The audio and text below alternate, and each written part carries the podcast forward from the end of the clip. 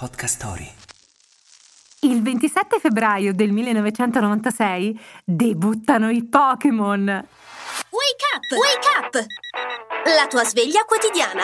Una storia, un avvenimento per farti iniziare la giornata con il piede giusto. Wake up! Luogo di nascita? Giappone. Nome? Pokémon. Che cosa sono? I personaggi di un videogioco.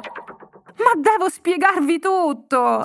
Ah, vabbè, allora partiamo dall'inizio. Tutto comincia con una delle tante passioni nipponiche, quella di collezionare insetti. L'idea è quella di creare un gioco che contenga qualcosa di simile a degli animali come appunto degli insetti, da poter far crescere ed evolvere mostruosamente.